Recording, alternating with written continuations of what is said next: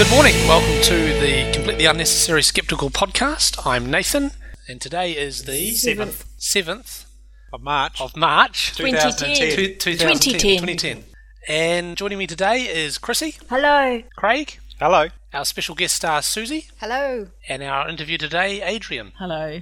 Oh, and Colin. Hey, Colin. Hi, Colin. Yeah, g'day. How are you all? Colin's on Skype on a completely different computer, so we're going to forget about him until he actually pipes up and says something Poor Colin. at random points in the conversation. But don't hold it against me. No, we We'll won't. try. So, first thing to deal with is we're all going to meet Craig. That's me. Craig, introduce yourself. Well, I've been a skeptic for at least 15 years now, probably longer than that. I guess I'm your typical middle-aged white male skeptic. For work, I'm a, I'm a software architect and developer. I'm currently um, building applications for use in the healthcare in- industry in the UK. I've sort of had a lifelong interest in science, probably influenced early on by the by the moon landings. Always been a quite a logical person. I recall my primary school teacher saying to the class that I was very logical. Went to church as a child, but was pretty much an unbeliever by my late teens, um, and became quite interested in evolution and creationism when I encountered a, a workmate that was a creationist and uh, had some long debates with him. So it was kind of how that all started.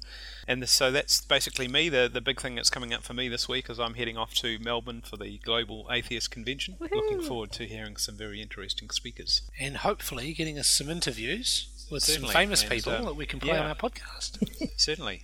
Future podcasts. future podcasts. Welcome, Craig. Thank you. Does anybody have any news items today? Colin? Yes, what's coming up on the horizon? A self-charging cell phone. They what? Yes, your self-charging cell phone. They've had this in watches for quite a while. One of my friends had a Casio. Basically, you shake your wrist a couple of times, and there was a like a flywheel inside it with a counterweight on it and a ratchet, so it'd just keep spinning round and round. Whenever you moved, it'd charge. They're trying to do the same thing with your cell phones, and I guess take advantage of us putting all the effort in, walking around in handbags, pockets, whatever, capturing that almost like those. I don't know whether you've seen them, the torches with the copper windings and the iron core. You give it a shake for about 30 seconds and you've got a torch that'd go for a wee bit. I think they're going to try and miniaturize it a bit more and, and put the same thing into a cell phone. Hmm, I would have thought a cell phone would require a lot more power to run with being a radio transmitter and than a watch would need. A watch only requires very small. Yeah, exactly. I guess that's one of the reasons I've had so much trouble trying to do it because, uh, you know, it is a power hungry device. But no doubt they're making them smaller and, and more efficient. Plus, a lot of the phones aren't exactly that small these days. And it shouldn't be too hard to figure something out. They seem to be getting smaller and smaller. Maybe they'll have a handle on the side like they did in the old days. Yeah, there's plenty of room in there, I reckon. And it'd be good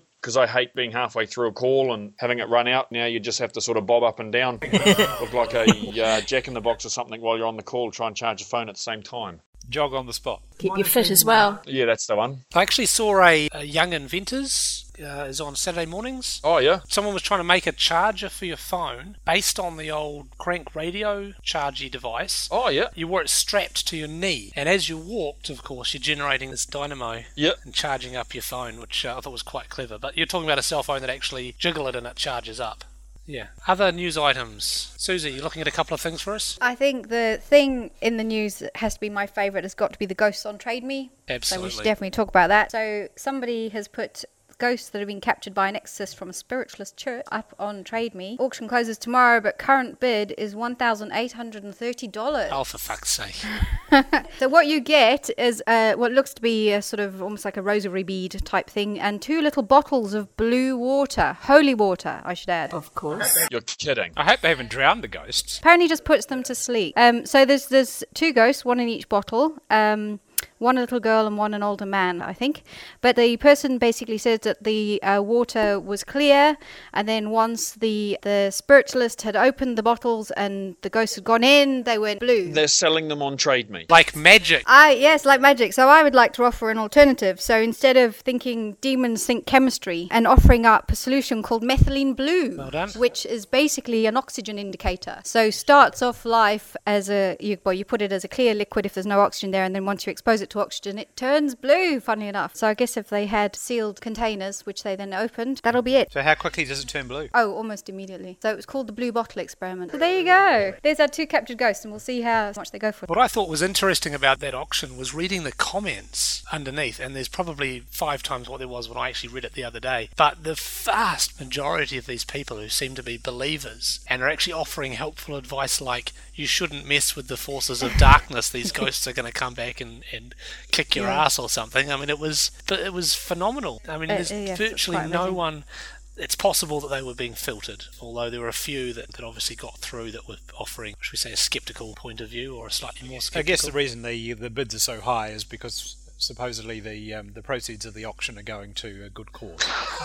They're apparently going to the SPCA. So we'll see. that is What's- the claim of the yeah, auction. that's the claim. What's interesting is that when I uh, looked at this a couple of days ago, it was up to two thousand dollars. So some people, I think they mentioned somewhere that TradeMe might be helping to filter out some people who are not making genuine offers. So yeah, that's interesting.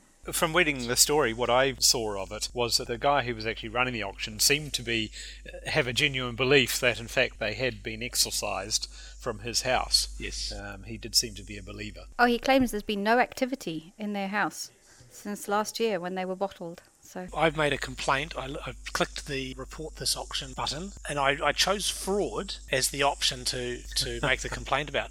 But the interesting thing about it is that the exact wording of that option is seller intends to defraud. So I couldn't make a complaint per se just based on the fact that there aren't any ghosts in the bottle. The the key wording seems to be that the seller believes that there are ghosts in the bottle, and So it probably fraud didn't count as a, as a genuine complaint. So, yeah. So obviously it's still there. I believe that this person has quite a lot of other items on- uh, for sale because they're moving to Australia. Yes, they are. So, So- trying to raise some money. To You're probably not allowed to import ghosts into Well, Australia. actually, travel over water. Re- oh, okay. I'm pretty sure that's vampires. No, no, if you're haunted by ghosts and you need to take a sea journey and they won't follow you. Oh, okay. Oh, okay. But they can live in water. Well, no, they're asleep. They're, they're in suspended animation. So I have a look on, on TradeMe just now, and I come across a perpetual motion generator. And the first line is This generator literally defies the first two laws of thermodynamics. but I read further down, and it is a piss take. Oh, good. Uh, it's uh, two little asterisks. Uh, this generator is as real as any ghost in a bottle. Oh, well done. So, uh, Kudos to that man. to, to explain a bit more, the design is really very simple. It uses a flux capacitor from an old DeLorean to snatch energy from the surroundings and change it into useful energy, i.e., powering a proton pack. Nice. Or a cell phone. So, yeah, the guys have obviously uh, seen the one that Susie's on about and uh, decided, righty ho, let's have a bash. We'll do one ourselves. Oh, that is classic. And you think something like this would go for a bit more than starting price of a dollar? No reserve? I just wonder how many bids they're going to get. Oh, that's great. Other things that have been in the news recently Destiny Church. Yes. Destiny's Church. Now, if I'm right, this is just from memory, I think it's the Brisbane branch Yes. of Destiny's Church. The pastor. Now, hang on, hang on. Destiny. Destiny Church. What did I say? Destinies. Oh, that's a band. That's like Destiny's Destiny's Child, Child. yeah. Thank you. Destiny Church, and the pastor of the church has left with what, forty or something members, or is it four hundred? Half the congregation. Half the congregation. congregation, whatever the congregation. Well, the official is. line taken by the Destiny Church itself is that there were only there were less than twenty that left. Right. There was only 100 in the congregation. Reports vary, Surprisingly. and the reason he left was because of the what they call a covenant, and it was something to do with people had to give more money to the church, I guess, than what they were. Wasn't it the covenant ring, the $300 ring? There was something about a ring as well. I'm not sure if it was the same thing or not, but yeah, the ring, ring you can buy for three hundred dollars. Ugly ring. Have you seen the photo? No. Ugly. the real problem with the church is that it uh, it's predominantly Polynesian and Maori people that attend who generally can't afford the, the tithing that church enforces. By Maori and Polynesian, you mean lower socioeconomic, as opposed to singling out individual ethnic backgrounds. Yes, uh, indeed, indeed. Well, they have to, what, tithe 10% plus up to $2,000 in the next seven months. Is that, is that mandatory? That's what was in the paper today. Okay. Two hundred eighty-five dollars a month. Interesting. I mean, tithing's not unknown. I mean, most of the Polynesian churches have a tithing. Most churches do.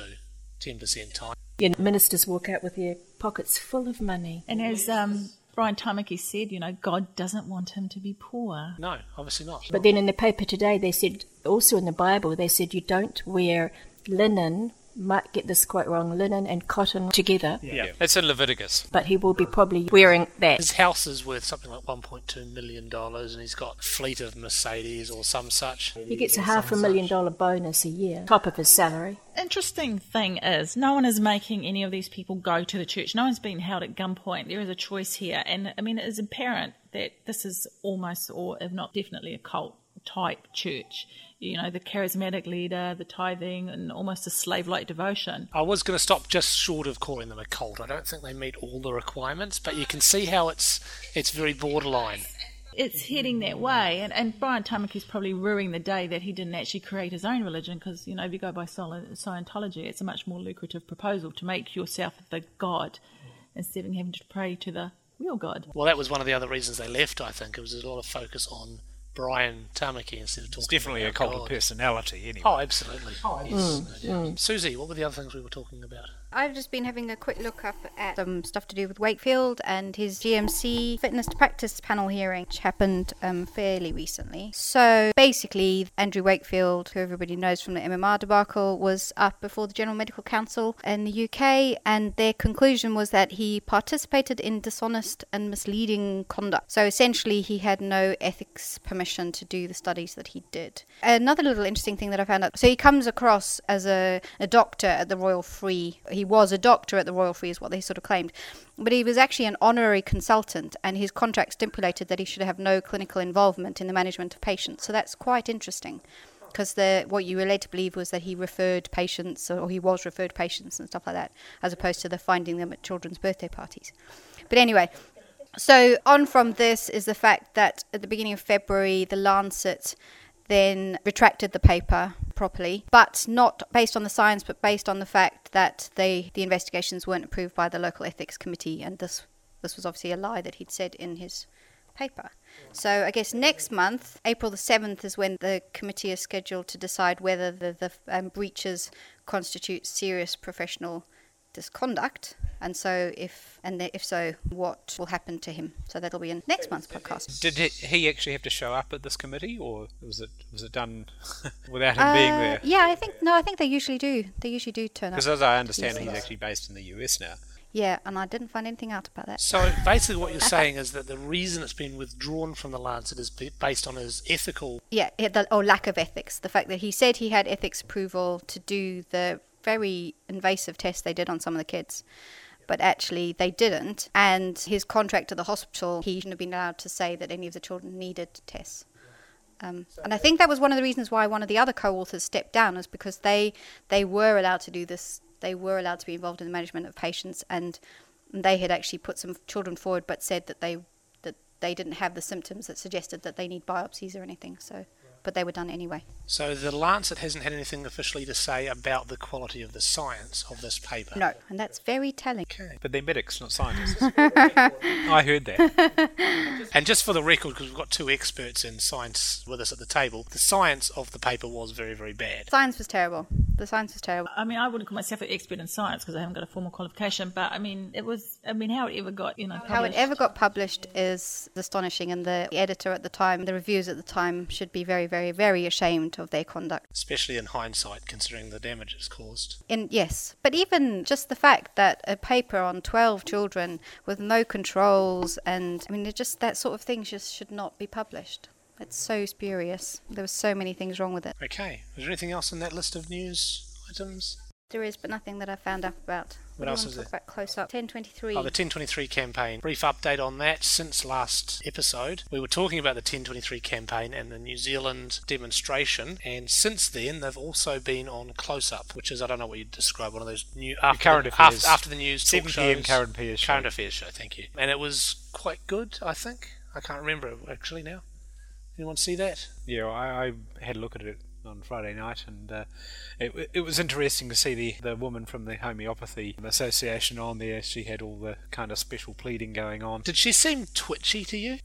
she just seemed very, very nervous and very Never seen her before, so I wouldn't know what her normal state is. not accustomed to being on TV. Yeah. Well, I guess you would be if you're Trying to defend something as crap as homeopathy. basically it is one of these things where the person who has to stand up and say you know Homeopathy's great. this is this is really great when clearly it's bullshit i mean that that must be so embarrassing being that person But they, they believe. well yeah Yes, and I mean, she was saying herself that it's a mystery, and then you had Vicky on the other side saying, "No, there's no mystery to it. It's the it's the placebo effect." Actually, it's really interesting that they've been going on now that there's evidence for homeopathy based on some paper recently, and I, Some I will go and find electromagnetic out about that. Yeah, apparently. electromagnetic, da da da da. Which I'll go and do some reading on that as well. That'd be good actually, because I think we mentioned that last last time as well. The, um, I guess the other quick thing related to the homeopathy and stuff is the fact that the Science and Technology Committee in the UK who had, uh, for anybody that didn't see it, had a fabulous meeting where they pulled in the homeopaths and they pulled in Ben Goldacre and everything, and it's it's great fun to watch. Anyway, they have now delivered their verdict, which is pretty damning for homeopathy. So they had a go at the homeopaths for essentially wasting their time at the evidence that they had that evidence I say in inverted commas that they put forward and basically said that it should be now have complete withdrawal of NHS funding and essentially should no longer be endorsed by the NHS, which is great. There are lots of people who are saying, well, you know, actually the money that people waste on this is not so great, and if it helps people with a placebo effect, blah, blah, blah, blah, blah. But I think it's great. So it just remains to see now whether they're actually going to act. Whether anything happens, yeah. What sort of money were the NHS spending on homeopathy? The amounts varied. Um, four million pounds was one amount that I saw bandied around. So what's that? Times three, it's 12 million. Yeah, but exchange rates are really bad at the moment. So 10 to 12 million dollars. Okay, so that's 1023 covered. That's it. Okay, and Chrissy's got something. Yeah, I'd just like to talk about Don Tolman, if anyone hasn't heard of him. He calls himself an author, public speaker, trainer, educator, entertainer, and, I like this one, experimental nutritional eating researcher. Oh dear. Does he do kids' parties as well? Probably. And those skinny balloons. Yeah. In 95, he went on a 40 day water fast and then he drank one quart of freshly squeezed grape juice and ran a 26 mile marathon. He says. Lies, all lies. so what? He had no water for 40 days? No, he days? drank water only. Oh, water only for 40 No days. No food, nothing Right. else, just water for 40 Ah, days. right. And he's done this three times apparently. He believes pills should be thrown out. Cancer can be cured if you only eat good food. Oh, well, sold me. Let's join up. Yeah, absolutely. Don Tolman. I call him I call him Nugget. Is he a New Zealander? No, he's American, but he has been here, and it says Oh, on here that there was a planned five minute TV interview on Good Morning, and it was so interesting that they extended it for, to 35 minutes. It's insane. Says something about good morning, I think. Yeah. if only interesting was a measure of scientific validity, Hmm. or vice versa. There's one more thing that I'd like to mention that I want people to get involved in that is a UK thing, but is really important that everybody everywhere gets involved in. So this is about the reform of libel laws in the UK. Oh, this is uh, Simon Singh. is it? Yeah, so I mean, there's quite a few people at the moment, but Simon Singh is one person who is um, currently being sued for libel by the by some cranks. The. British Chiropractic Association, the BCA. Yeah, so really shockingly, I guess um, they had a decision in the court uh, a few months ago that, that essentially meant that Simon Singh had meant to basically call them cranks and be nasty about them, so that they had a case to sue him. He used the word bogus. Yeah, bogus. And the judge ruled that bogus meant that they were intentionally. Yeah. So just this week or last week, he's been back because he's appealing. This is still appealing the meaning of the word, isn't it? Yes. They haven't even actually got to any court cases yet. Well, it was almost. I think he was actually given no chance to appeal, but then basically someone else, obviously somebody higher, said yes, you can appeal. So he's sat now before three really quite high up people, one of whom has indicated that he's supportive of Simon Singh. So basically, in the last couple of weeks it was looking slightly promising, but for some reason, I guess judges being judges, it's going to be ages before they actually release their judgment. So anyway, all I urge is for anyone who, who hears this to get onto libelreform.org and sign the petition. The more people that sign the petition, the more chance we're going to get of changing these libel laws, which is basically people can come in from all over the world, can go to London and try and shut down scientists, anybody who criticizes people for their bogus bogus things. So please, um, libelreform.org, go and sign. Is that .org.uk or is that just it? Just .org. Yeah, go and sign. There's a couple of different petitions that you can sign. I think one of them you have to be a UK resident for, one that we got through in the email recently. So just check the one you're signing and make sure that it's uh, Don't go signing any bogus petitions. indeed. Even if you don't sign it, they have a wall. Certainly, the one of them has a. The, I think the libel reform has a wall that you can just basically stay, state your support. So please go and Put a do link that up on well. your Facebook status and encourage as many people you, as you can to go and sign because the laws are quite ridiculous. at I'm this- doing it now. Hey, there you go. Colin's doing it. Oh, thanks, Colin. So at least wait until the end of the podcast, Colin. So everyone there that's everyone that's listening that's mindless sheep that just wants to follow Colin and go and do that. What are our libel laws like here in New Zealand? I believe they're quite similar to the UK and in need of reform. So hopefully, if certainly the campaign in the UK is getting quite a lot of high-profile people behind it. Quite a few of the ministers are now starting to support it. Um, so it looks like something might start changing. But you know what laws are like; they take a long time. Some good might come out of this. Some good, yeah, and hopefully it'll move around the world too. It's certainly raised awareness. I think it already has. I mean, the fact that the whole issue with BCA suing Simon Singh's just hit the press big time, and it's just blown up in their faces. Especially with their initial assertion that they had a plethora of evidence to show that chiropractic is fantastic. And when presented, it turned out that what half of the papers weren't even about chiropractic, and the other th- you know three of the three of the remaining papers were um, uh, poor quality studies and what have you. Everyone now knows. Uh, anyone that reads a newspaper, at least, knows that chiropractic is not an effective form of treatment. Yes. Of course, that doesn't stop people from going It's not. No, but it's certainly much more out there in the public eye than it used to be, which is I think is fantastic. Not that we're saying it's bogus. No, no, we're, we're not saying They that. would never say that. But other people have said it. We're, we're not in any way saying chiropractic is definitely 100% bogus. No, none of us are saying that at all uh, in any way. Shape or form. chiropractic is bogus, but we're not saying that. Or it's satire. Yeah. Yes. You better make it sound funny then, Nathan. I'll, put a, I'll put a laugh track over it. But um, That- that- yeah. If anyone hasn't seen it, there's a brilliant um, Stephen Colbert report where he's talking about, you know, how Sarah Palin was um, begging off about people using the word retard, but it was okay for Rush, you know, Rush Limbaugh to use retard because that was satire. So Ah, he okay. called her basically a effing retard, but that's okay because it's satire. satire. Great. Did he have notes written on his hand? Okay, so we have an interview for you today with Adriene Kohler. Am I pronouncing that right? Yeah. Kohler, like the drink. but spelt different. And she is a brain surgeon. No. No? No, Don't say that. The neurosurgeons will hunt me down like a. Okay, I'll read out what she's given me. Communications and Marketing Manager for the Neurological Foundation, which promotes neurological research, promotes research and oversees and organises public health initiatives for promoting brain health. Yes. Tell us about that. The main thing that we do is essentially is fund neurological research, and New Zealand is pretty fortunate because it's actually the only non-governmental research agency for that, and not many countries actually have a dedicated neurological research charity. It's partly a consequence of our size, because like many things, you know, New Zealand, because we're small, we do tend to only have one or small. But if you look at, say, the cancer research, that's segmented across a, I do not know how many different cancer research organisations there are. So it's really paid off for neurological research in New Zealand because what it's also what it does is it fosters careers more often. So you look at the track record of a lot of these people, and they have started at the Neurological Foundation with a PhD. Then they go on to a research fellowship. Then we recently introduced a repatriation fellowship, and then they go on to senior research and then full project grants. So, that, and it's been going for 30 years. So it's actually what it's doing is fostering neuroscience in New Zealand.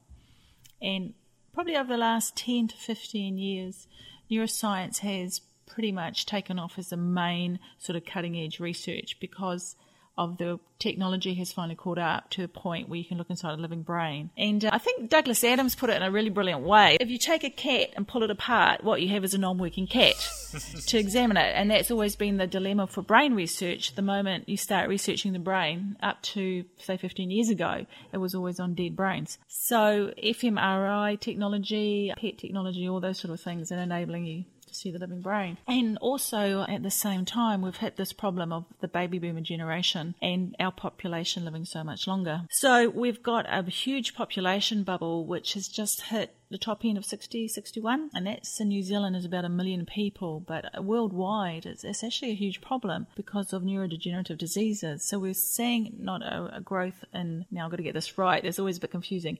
There are not more people getting the disease. There's just more people who could get the disease. So I think it's the incidence rate is staying the same, but the prevalence within the population is increasing. And that's going to be Alzheimer's and dementia in particular. So what they're looking at, what everyone, all neuroscience research, the big sort of goal at the moment is finding either, well, for a start, how and what causes these diseases, ways to treat them, ways to prevent them, and hopefully ways to cure them. So that's a big goal at the moment. So, and uh, at the moment, really, very much at the sort of just starting to understand, not just starting, but really starting to get a grasp on how the brain works and the complexity of it. And there's already been a couple of breakthroughs. One of the really interesting ones is do you remember that movie Lorenzo's Oil? It was about the young child who has a disease with an impossibly long name and it's essentially a protein fails to express a type of oil in his brain. So if anyone knows the impossibly long name, that would be really helpful. but for the Susie's first time, googling it as you speak. and this is where neuroscience is about 10 years old. Gene therapy hasn't worked very well, but up till now. But in the last three years, there's been two or three successful trials of gene therapy. One in Parkinson's, which showed very promising results, and which was actually a New Zealander, Matthew During, who also has a lab here and in the States. And the labs here did some of the work towards that. And then in this disease at the moment, that the children actually arrested for the first time arrested the disease. You know, it's not a cure, but that's a major breakthrough. So, how does the gene therapy work? Well, it's actually basically using a vector or virus to take the genes within to the system and to mm-hmm. get them to start expressing the required protein again. Okay. Has Susie found the word? I have ALD, adrenoleukodystrophy. Thank you. Yes. That's not that long. I've heard longer names. ALD is much easier to remember. Yes, it is. and, and all, all of the neurological disorders have impossibly long names. And and that's really promising because gene therapy was quite, there were a few failures and then a few sort of like it wasn't going to work and suddenly it's taking off. So 10 years down the track from now, we'll be starting to see the stem cell treatments and everything coming on stream. Hopefully, the Alzheimer's drugs coming on stream. And probably the biggest change has been the understanding of um, how our brains work. And there's been a major revolution over the last 10 years. And that's, I think, is one of the most fascinating areas is this whole concept of neuroplasticity. I'm going to ask you about neuroplasticity, but can we just go back to gene therapy just for a couple of seconds, just to help me understand this? So, on Stargate,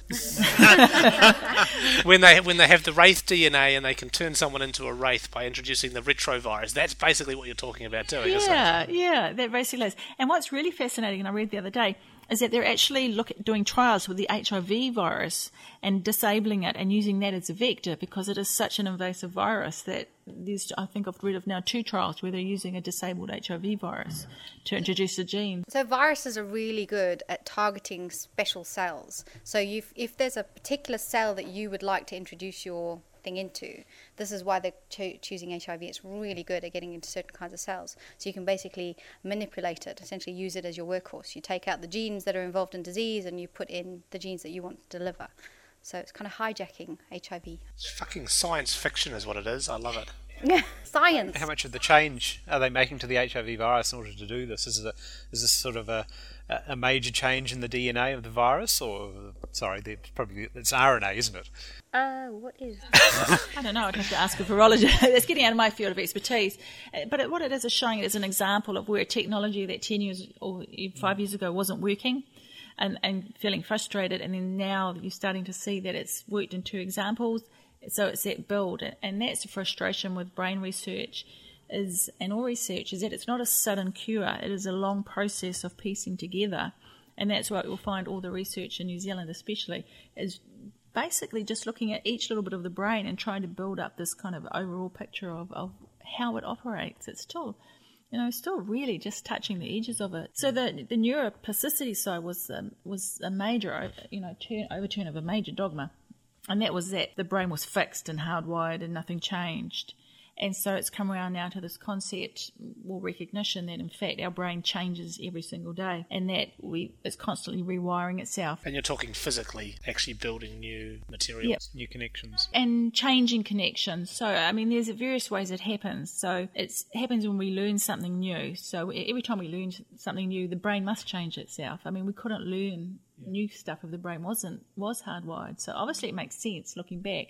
How could you have thought it was hardwired? Because you would never ever learn anything new. And then it's the concept when you have a stroke. Maybe the easy example is when the brain is damaged, and like in a stroke, other parts of the brain will try and take over that function and do take over the function of the damaged area.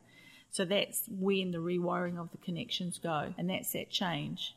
So the brain does try and repair itself when it's damaged, and other parts of the brain will take over. And you've seen examples of that when they've talked about people who've been born with um, parts of their brain missing, and the other half of the brain has just picked up that function, and, and they've been able to still, you know, function as a human being. It's interesting the brain knows to, to actually Yeah. take over the functions. There's a bit of the brain missing, and the Yeah. rest of the brain says we should be able to do this, and he's and it's not there. Well, so we'll do it instead. I mean, that's just how the hell does it know? If you chop out the piece of your brain that, that moves your arm, and then you've got something else, some other part of the brain is going to take over. Yeah, I, conceptually, in fact, I, I wanted to talk about this book, um, which is, if you really want to understand it, called The Brain That Changes Itself, and this is by Norman. I'm never quite sure how to pronounce it. D O I D G E, Deutsch. Deutsch. Yeah, and this is very much talking about this whole concept of neuroplasticity, and he's gone around looked at very exa- various examples of it, spoken to different researchers, and how it applies to our lives, and the fascinating thing I think is the brain has concepts of things rather than actual things. So it has a concept of our hand and how much of our brain, you know, how much of its brain it needs to give to our hand.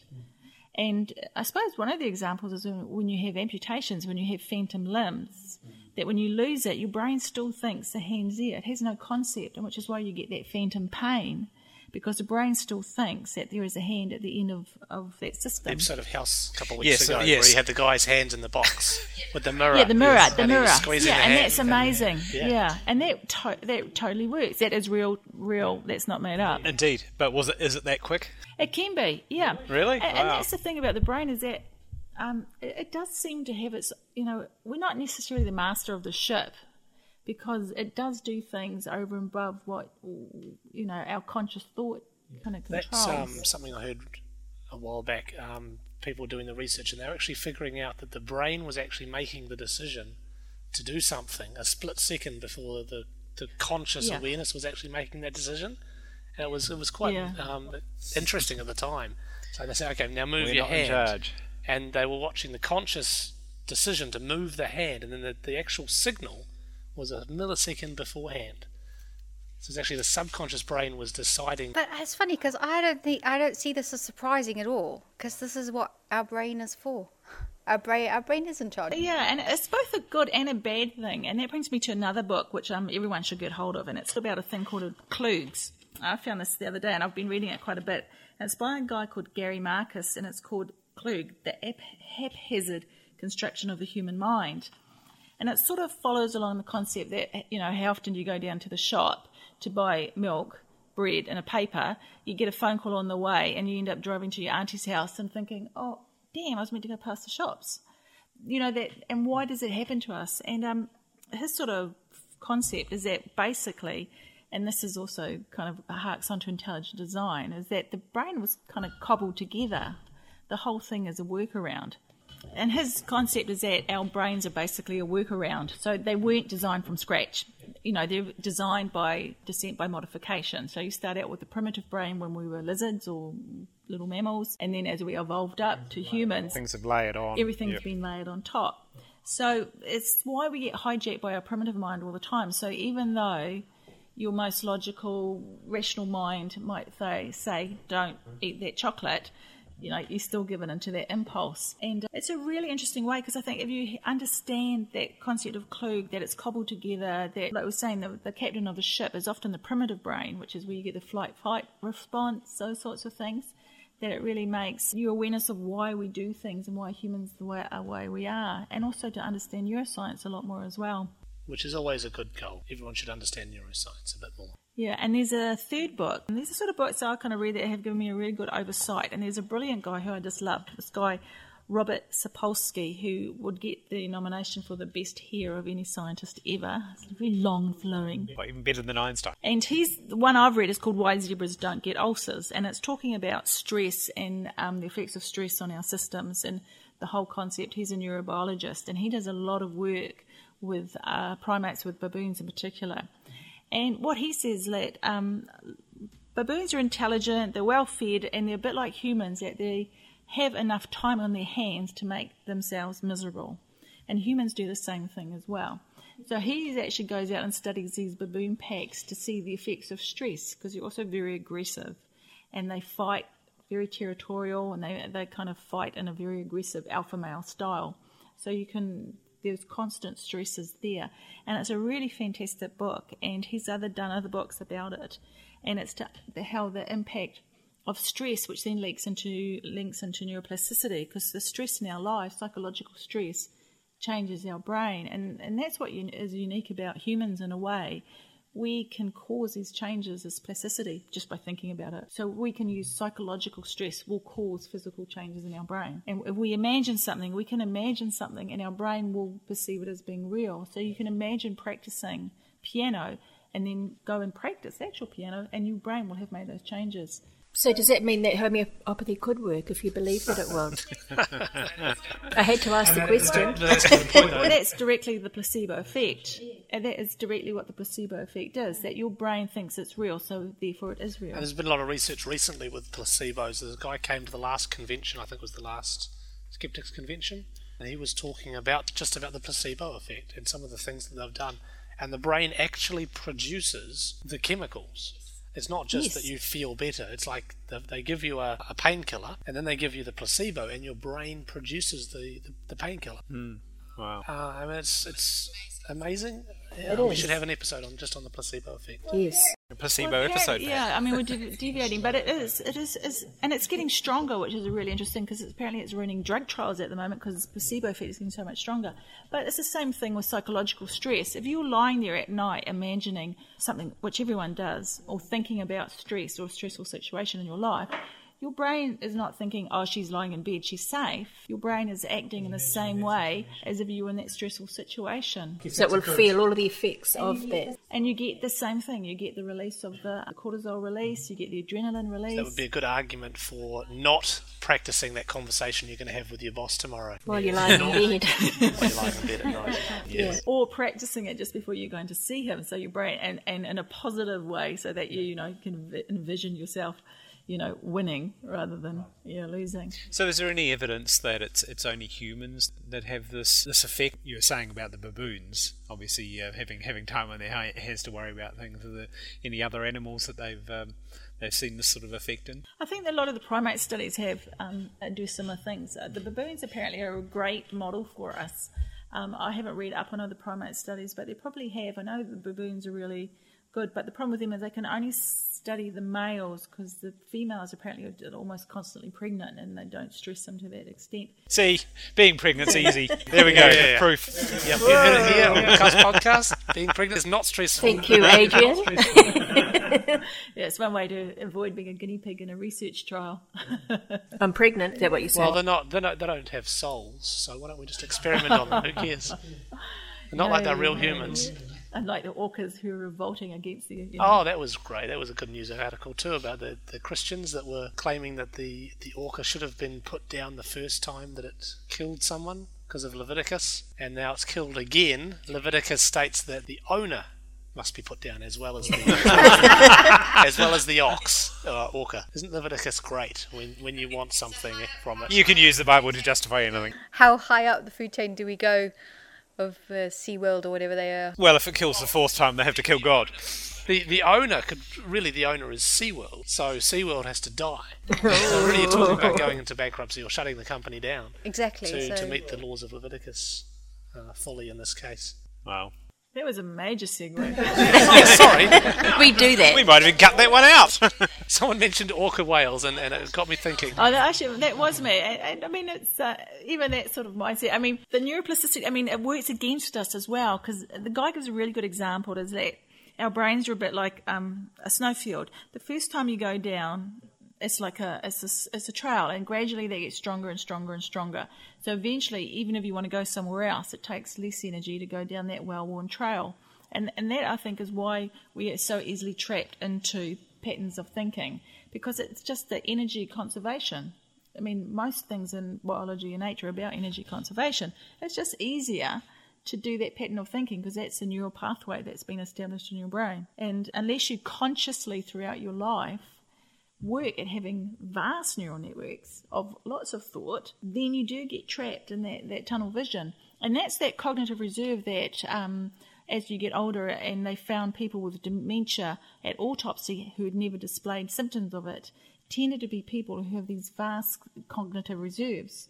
So it's like it's a buffer because you've got this vast, dense, dense network of neural connections that as your brain is maybe deteriorating or dying, you've got it's, it's like having, you know, the big scrubby bush out the back. You know, you can keep hacking away for quite some time, but if it's really dense and thick and, you know, it takes quite a lot to get rid of it. And it's all these concepts that are coming through now as, and how to harness them and, um, and use them to, to cure these diseases. So not only do you have to exercise your body and eat right, you also have to exercise your mind as well in order to stay healthy. So it's just getting more and more difficult to be a bloody human. You can. No, it's not because I think it's going back to the lives we had before. Because the, the the lives, the people who live the longest, I like the Okinawans, are people who have lifestyles that are more not traditional but fuller in the ways that they they exercise as part of their lives. They don't do you know formal exercise. They eat plant based diets, like Nana told us to, and they're really socially engaged and all these things. Did, did you read in the paper today about the telling people now to stand up while they're at their computers and Yeah, yeah. don't sit down? Just, just lose weight. standing up actually burns more calories than being sitting down. Well, thank you very much, Adriene. That was a very interesting uh, interview. It's a pleasure. And uh, we all now know a little bit more about brains. Thank you, Adriene. No, bit that's rambling, fine. It's sorry. Very interesting. the little segue into the orchid. No, it was very Yes, interesting. And, and some of us jump in with our stupid stories. There's one other thing that I want to do. I want to call to arms, and I wonder whether this podcast is one of the forums to do it in. Absolutely is. As as long as you need an extra four or five people, then um, by all means use our podcast as a forum. It's about the publication model for science. I think it's broken, and I would like to start encouraging scientists to think about how we can change it. So, for any of our listeners who are actually scientists, So, okay, well, and I think it's something the public should be aware of. So, it's certainly a problem in biology, maybe not some other subjects, but basically in biology. So, this is kind of quite appropriate given that Adriene's here, but we apply to charities or we apply to government for our funding, and you write these things and then you get the money. So, essentially, the taxpayer is paying for science. And then we do our science, hopefully very well, and we get a, and we get a nice answer, and we want to publish it in a paper. So we write it up, and then we send it to a journal. And if it's accepted in that journal, it goes through all its peer review and all that kind of stuff. Then what happens is the scientist then has to pay a page charge to have it published. So we pay a, a few thousand dollars to publish our paper. We also have to sign away copyright to the journal to have it published. And then the journal charges the universities and everybody else a subscription to get back the papers that the scientists have written and paid to have published, funded by public to do the work. So um, I'd like to start thinking about this and finding out where is all this money going? Who? So Nature Publishing Group. Who owns Nature Publishing Group? Where is all our money going? And why? Is, I mean, I know there are other subjects where this doesn't happen. So why in biology are we accepting this? The ac- accepting that and giving away our copyright and then being charged to access our own journal, our own papers. This is Lawrence Krauss, and you're listening to the Completely Unnecessary Skeptical Podcast. So we've got a word of the day, and that word of the day is capnomancy. I always love the mancies. It's divination by means of smoke. What? Capnomancy, divination by means of smoke. I presume that's smoke, watching the smoke and the smoke patterns. not not sucking on a fag. Well, yeah. Step outside for a fag and have a think about things. As long as you can tell the future while doing it, then that counts, I think, by means of smoke. Is there a cat nomancy? Catnomancy is ailuromancy, Oh. the art of divination by watching cats' movements. Oh. I nearly thought you were going to say something else about watching cats bits. movements. The way a cat moves and uh, divination of the future is ailuromancy. oh, not bowel movements. No. No. Yeah, so that's my word. Go, Craig. We have a quote from the late Dr. Carl Sagan Skeptical scrutiny is the means, in both science and religion, by which deep insights can be winnowed from deep nonsense. Dr. Carl Sagan. All right, thank you everyone for coming again. Thank you, Adriene. Oh, thank you. It's a pleasure. Welcome back anytime. And Susie, no doubt we'll be hearing from you again in the future, I hope so. especially when you've done some research for us. Yay, We can Susie. Get you in to tell us what uh, we couldn't be bothered finding out ourselves. You've been listening to the Completely Unnecessary Skeptical podcast. If you have any comments or questions, any ideas for interviews, check out our website, thecusp.org.nz.